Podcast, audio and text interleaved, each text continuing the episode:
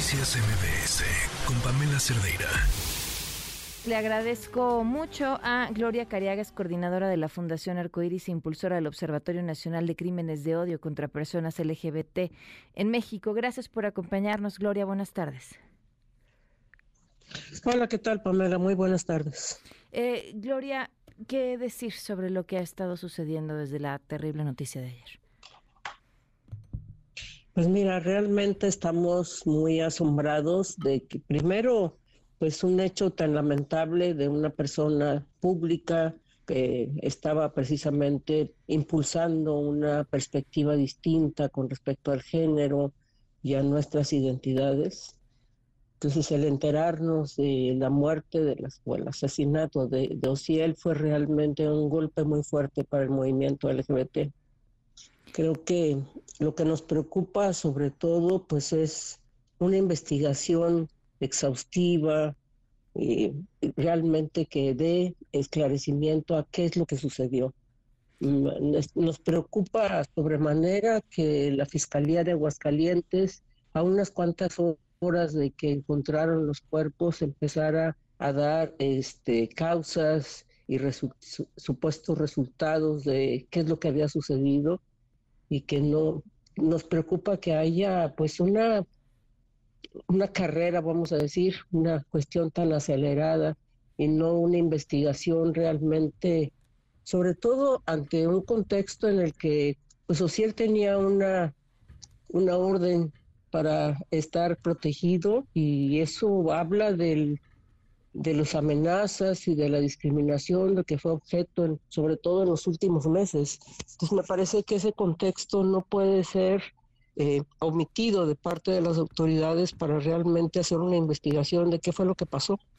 para nosotras, sí. Para nosotras el que se señale el que los asesinatos o las muertes de personas LGBT eh, que se califiquen como crímenes pasionales es un es un hecho que se ha repetido a través de la historia y que hemos combatido permanentemente. No puede ser que de esa manera se nos descalifique y que no se haga la investigación correspondiente. ¿Hay, hay características que mm, se repiten en los crímenes de odio?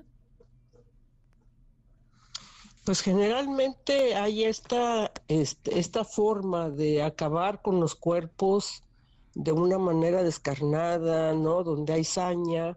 Entonces, que creo que en este, en el caso que nos ocupa hoy, pues realmente se observa que hay una cantidad de sangre impresionante, entonces no dudamos de que haya habido alguna saña, algún odio eh, en, en, el hecho, ¿no? Entonces por eso nos parece que es imprescindible que haya una investigación detallada y como te repito, donde hay un contexto de amenazas previas que deberían de ser tomadas en cuenta. Ahora, pareciera que para la Fiscalía de Aguascalientes ya el tema es un asunto cerrado. Hay quienes están solicitando que la Fiscalía General de la República traiga el caso, pero yo no sé de un solo caso que la Fiscalía eh, haya atraído del cual se haya resuelto lo que fuere.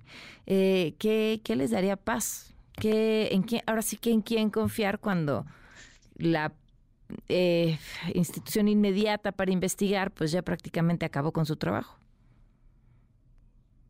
Pues mira, yo creo que, que la Fiscalía General de la República puede intervenir definitivamente.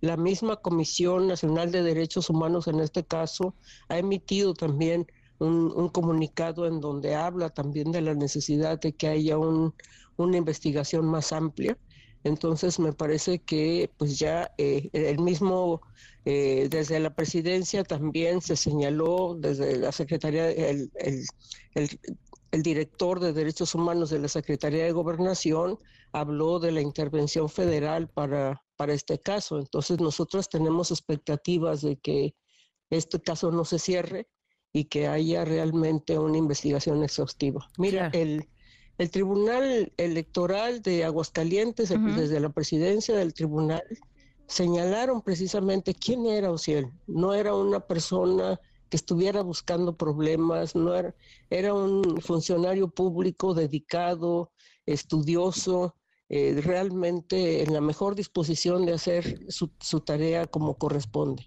Y como mencionaba yo anteriormente, pues él fue una persona muy valiente que quiso demostrar que se puede ser en esta sociedad quien uno es. Y eso me parece terrible que eso haya sido o pueda ser el motivo de su asesinato.